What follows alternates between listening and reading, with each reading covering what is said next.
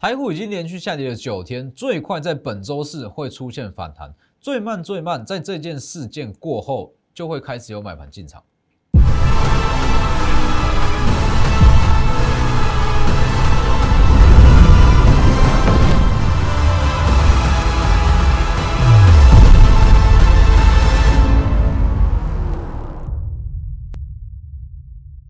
各位投资朋友好，欢迎收看真投资，我是分析师钟真。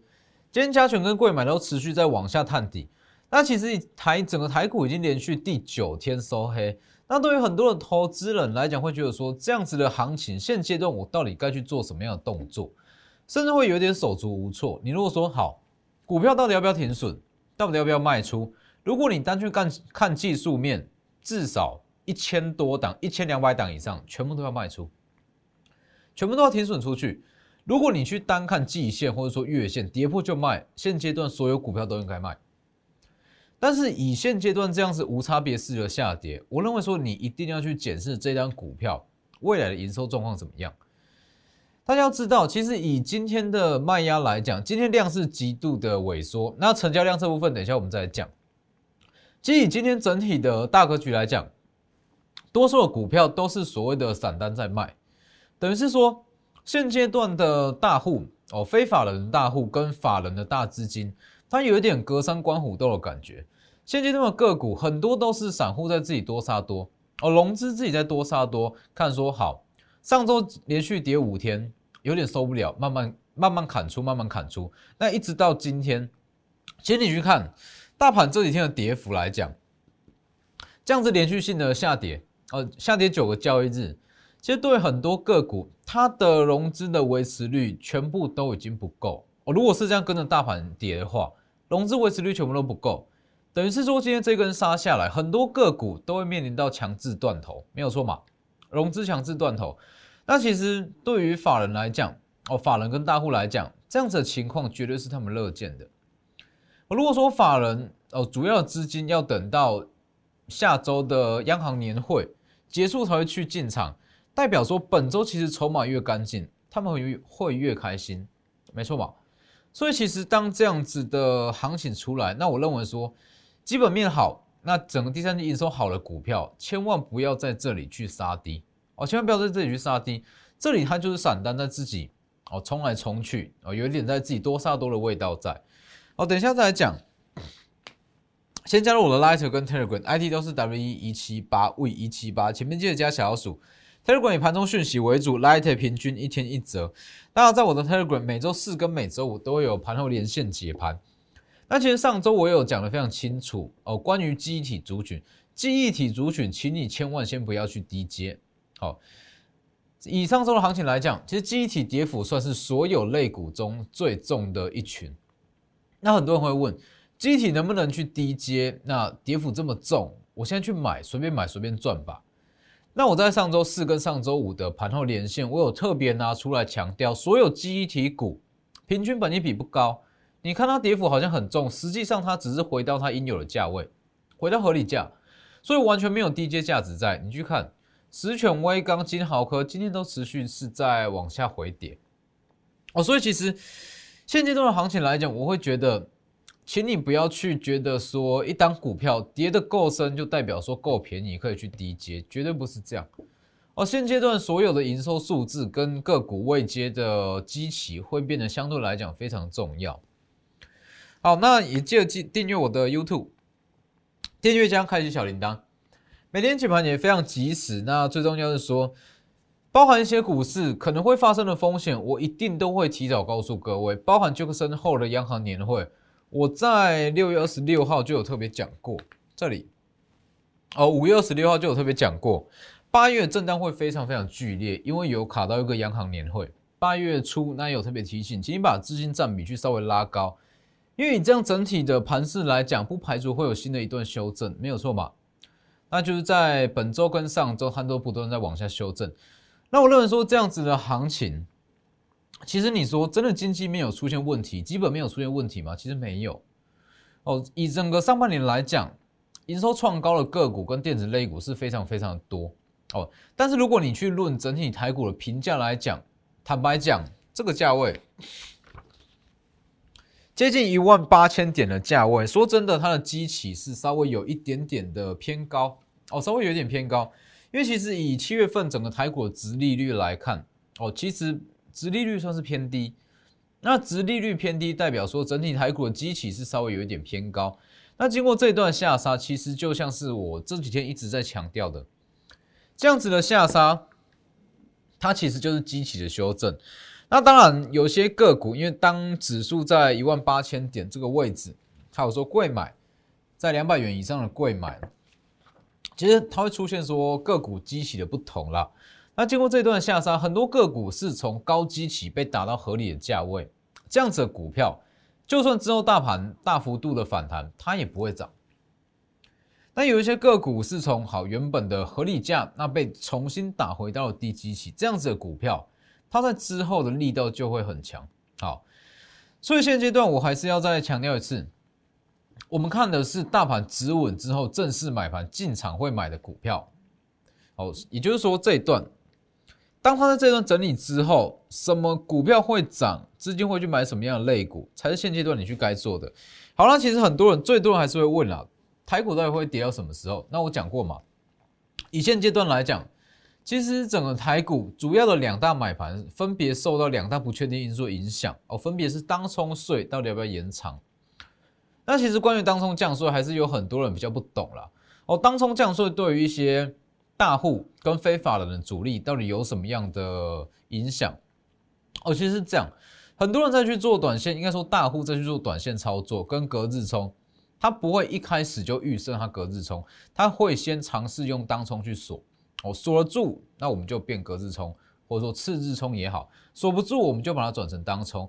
那既然是这样的话，其实当冲要不要降税，对于大户来讲，他们整个操作的流畅性跟成本都会变得说。门槛会变得比较高，所以如果真的不延长，那会比较麻烦一点。好，那这是其中一项原因。那另外一项是法人这里嘛？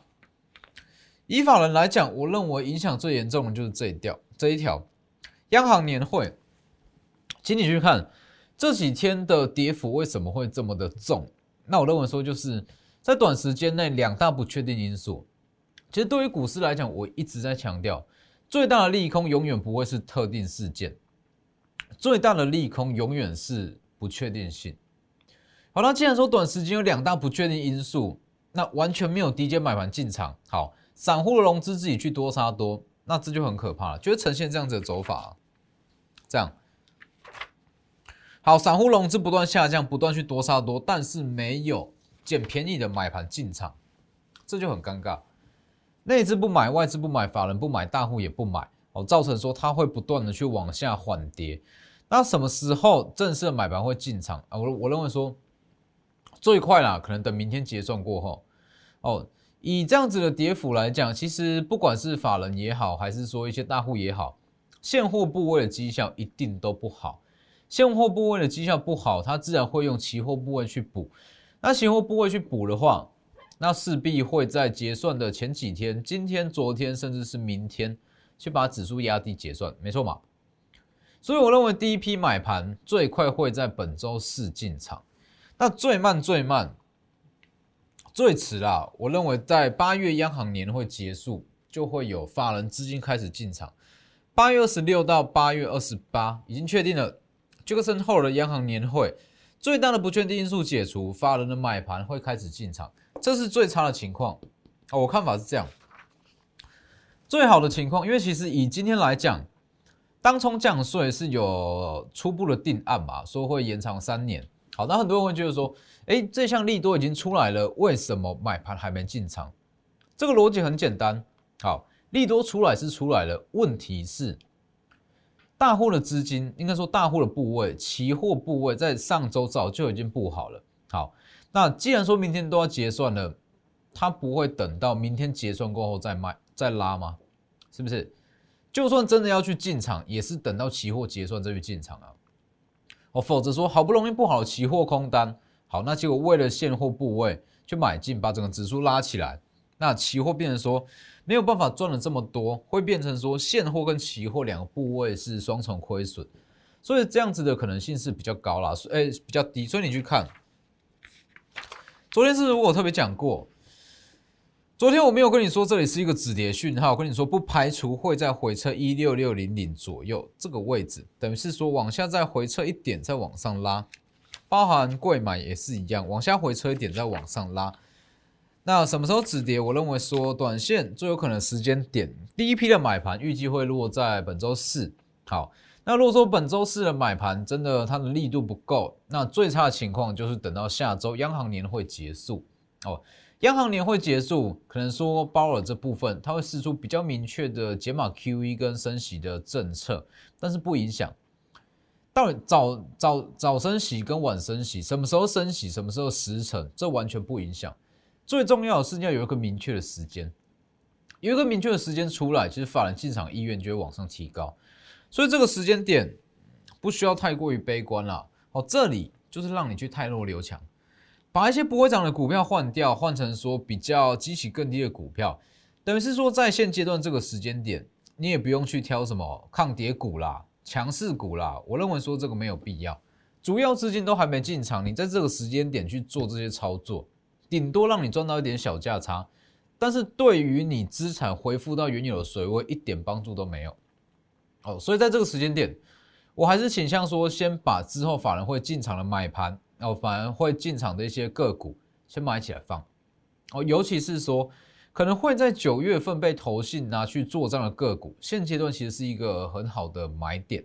好，主要是这样嘛，在前一周有说过，这个位置打底，在五月份，其实说这一次跟五月份的幅度了，其实是大同小异哦。这一次的下跌跟五月份的下跌，它幅度是大同小异，只是说。五月份是急跌，那这一次是缓跌，那缓跌就更考验人性嘛。你说十趴的跌幅好了，十趴的跌幅在一天跌完比较可怕，还是说十趴的跌幅分成五天去跌？绝对是后者吧。哦，分成五天去跌，每一天你都会去担心，都会去担心。但事实上，它的本质是一样的，它都一样会跌十趴，那往上拉升的力道也一样，所以。本次的下跌其实性质跟这一次差不多，只是更加考验人性。好，那我一直在强调，五月份的下跌跟本次的下跌最大的不同，它回升的过程最大的不同在于说，非经济因素急跌，它一定会反复打底，好，再来会起涨，但是这一次不会出现起涨的行情，因为这次很多个股它是从高基期被打到合理的价格。既然是合理的价格，其实，在成交量不高的情况下，它没有什么必要特别去买这一档。所以这一次，就算大盘说急涨好了，也只会有特定类股上涨。那什么样的股票？就是这里啊，第三季强势的个股才会续涨。所以才会说，这个时间点，你如果没有去把手上的个股换到一些第三季爆发的个股上，会出现说，好之后大盘在强弹，结果你的个股，你手上的持股却没有太大的动静。哦，这就比较麻烦一点，所以这个时间点其实不需要太过于担心啊。毕竟说这是一个非经济因素的极点。好，那你说，哎，那成交量怎么办？这里成交量持续在下跌，你说缩到了不到三千，你今天持续在下跌，两千九百五十五亿，那这样的成交量会不会影响？各位不要忘记了，去年二零二零年其实成交量维持都是在两千五百亿到三千亿左右。是一直到今年哦，股市有一点过热哦，当冲的比率有点过高，才会出现说时不时就五六千亿这样的成交量，这不会是常态，这也不是一个健康的成交量。所以你说好，连续性的成交量萎缩，缩到不到三千亿，这是好事还是坏事？我只能告诉各位，这是回到合理的状态哦。之前是太热，现阶段只是回到合理的状态。等于是说，你的选股难度跟操作难度会提高，但是不代表说整个行情要瓦解。所谓提高，就是说资金占比，可能说你在今年的上半年，你随便买，因为成交量够大哦，市场够热，随便买随便赚。可能说好看好封测，整个族群你随便买一档都会赚；看好 MCU，你随便买一档都会赚，赚多赚少而已。但是现阶段不是。现阶段你看好一项族群，你还要选对股票，因为资金有限，成交量有限，要选对股票，它才会涨。好，等于是说操作难度变高，但是实际上里面的获利机会还是非常的多。好，所以这个时间点就是去调节持股啦。啊调节持股。那最迟最迟就是八月二十六到八月二十八的央行年会结束哦。其实关于央行年会，我在五月二十六就有特别预告过嘛，对不对？当时就有跟你讲，大家可以去回顾一下五月二十六的当天的节目，或者说当时的文章都可以，在我的 Telegram 哦，记录都在里面。Telegram 每一篇的文章历史记录都会在里面，大家可以去回过头去验证。当时有讲，八月份行情一定会比较剧烈，比较震荡。哦，你要特别去留意，是不是？那当然，既然说知道可能会比较剧烈，在八月初这个位置，八月四号、八月五号就特别告诉我的会员，操作会稍微降低持股比例，降低整体部位的风险。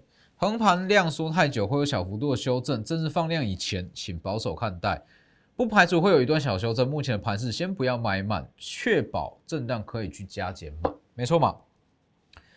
虽然说没有出现所有持股，但是至少都保有现金部位，可以去加减码。所以其实这一次的下跌，那说真的是有一点超乎我的预料了。说它的振幅跟它的震荡，但是关于这次的风险，那我有在八月底甚至在五月份有特别点出来，哦，有特别点出来。所以这个时间点，其实我再给各位看一张图啦。五月份你去看哦，当时五月涨这样。当时的氛围比现在还要恐慌，至少十倍，绝对有十倍。因为当时是单日单日跌幅，应该这样说好了。当短时间的急跌会让整个市场的氛围变得非常非常的恐慌，哦，会变得非常恐慌，好像要崩盘怎么样？哦，世界末日。但是如果是缓跌，会让整个投资人会更加的会比较会来的比较不安，哦，每天都提心吊胆，提心吊胆。好，那我认为说。第二种情况是，对于一般投资人来讲是会比较煎熬一点哦，但实际上它本质是一样。你去看，各位可以去回顾一下哦，当时五月份嘛，五月十二号，指数跌六百八十点，一度是台子期，一度是将近跌停，当天非常非常恐慌。那我只告诉你嘛，当一个只告诉你，事后回过头来看，你会庆幸当时的理性，不要去特别去卖股票，没错嘛。五月十二，好了，再来五月十四号。开始在止稳，那我跟你说，反复测试，它会打底，再会往上拉。五月十八急涨，所以往一路往上拉，涨上来，是不是？当时在跌的时候，那很多人当然会很恐慌，想要去卖股票，觉得说怎么可能会往上拉？但事后你回过头来看，那里不但是好买点，也绝对不会是你卖股票的时间，没错嘛？很多都是这样，你在当下的氛围。包含一些市场的氛围，那一些网络媒体给你的感觉，你会觉得很恐慌，真的要转空，要崩盘，金融海啸泡沫要破了，没错吧？但事实上，你如果看的比较格局比较大一点，去看全局的，会会发现，这样子的下跌，它其实就是高基起修正到一个合理价格，没有什么好担心。好，那其实以个股来讲，现阶段。你去看哦，我随便举几个例子哦，随便举几个例子，像是今天跌幅也不轻的联勇，其实以现阶段来讲啊，很多个股它都已经到了超跌再超跌了，随便买随便赚。现阶段很多股票都已经严重超跌，哦，什么叫严重超跌？就是说它的股价已经非常非常明显偏离它公司的价值，它完全不该有这样子的价位。你去看这个位置。三零三四联用，今天也是跌六趴，好跌六趴。上半年确定的数字是二十五点七四，全年随便抓保守估都有 EPS 都有六十元以上。第三季预估十八元哦，十八元以上。好，上半年已至二十五点七四，全年六十元，这是保守数字哦。全年六十元，请问一下，五百元以下会有什么样的风险吗？不会吧？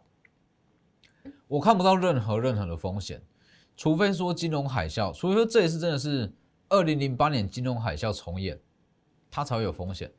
否则，举例像是联勇这样子的股票，全年保守抓六十元，股价不到五百元，这个随便买随便赚吧，是不是？五百元现在闭着眼睛买啊，只是说现阶段去低接股票，或者说去换股什么都好，其实你要有一个概念啊。这个时间点你需要给他一点时间，你不要跟我说你低接完就要它往上拉，马上往上拉，不可能，哦，现阶段不管市场信心还是筹码套牢的严重程度，你要出现 V 型反转，我认为说难度是比较高啦。哦，但是它预计会慢慢的往上震荡，震荡走高。还有包含像是旺系也是一样，六二三旺系之前做过的嘛。好了，今天也是在往下回跌，但是一样啊。上半年确定的数字三点一九元，全年 EPS 九到十元，我也看不出这个位置会有什么风险。GIS 也是，上半年已知的数字四点七一元，全年 EPS 十二十一到十二，第三季预估四点五上下，单季可以超越上半年，这样子的股票我也看不到任何的风险。华通也是一样。上半年已知的数字一点三元，全年 EPS 大约四元上下，第三季预估一点三到一点五，一样可以直接超单季超越上半年四十亿元以下，我也看不到任何的风险。这就是现阶段的一个操作主轴。当你很清楚这张股票的价值到底在哪里，其实低于这个价位以下，它怎么跌你都不会不会太担心吧？是不是？最简单的例子啊，一台全新的 iPhone 十二。全新的 iPhone 十二正版的 iPhone 十二卖你一万元，你会不会觉得贵？闭着眼睛买，随便卖都会赚吧？是不是一样的逻辑，一样的概念啊？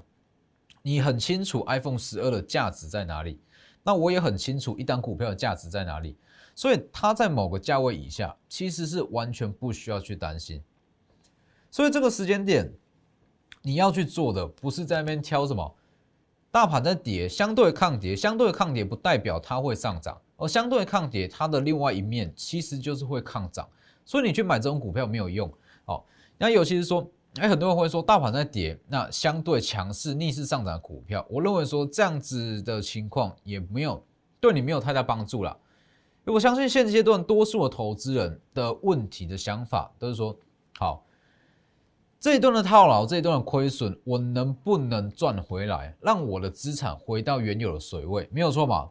回到下跌之前的水位，如果你是这样子的想法，我敢跟你保证，你去做什么短线强势股、短线抗跌股完全没有用，没有帮助。你现在要去做的，去太弱留强，把个股以跌换跌，因为目前是无差别式的下杀，以跌换跌，以劣换优，呃，对，以劣换优，这是一般的换股。哦，那我考量到多数的投资人。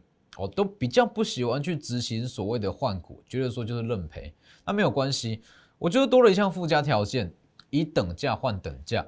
假设你一张一档一百元的股票被套牢，好，那目前的现价是一百元，好，那我就找一档第三季会爆发的股票，一样是一百元，帮你换过去。这样子一来一回之间，你不会感觉到任何的损失，你也不需要去贴钱，这叫做无痛换股。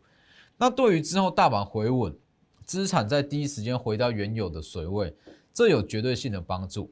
那当然，因为第三季爆发的个股档数有限哦，没有办法到非常的完美啦哦。所有价位都会有第三季爆发的个股，没有办法。但是这部分我们一定会尽力哦，一定会尽力帮各位把整个资金回复到下跌之前的水位。那如果你是我的会员，那当然就不用特别担心，这部分完全都规划好。所以直接私信我的 Light 跟 Telegram ID 都是 W 一一七八 V 一七八，前面记得加小老鼠，或是直接来电也可以。如果你现阶段的想法是希望让资产恢复到下跌之前的水位，那我绝对有办法帮你。今天节目就到这边，谢谢各位，我们明天见。立即拨打我们的专线零八零零六六八零八五。零八零零六六八零八五摩尔证券投顾中坤真分析师，本公司经主管机关核准之营业执照字号一零九金管投顾新字第零三零号。新贵股票登录条件较上市贵股票宽松，且无每日涨跌幅限制。投资人应审慎评估是否适合投资。本公司与所推介分析之个别有价证券无不当之财务利益关系。本节目资料仅供参考。投资人应独立判断、审慎评估，并自负投资风险。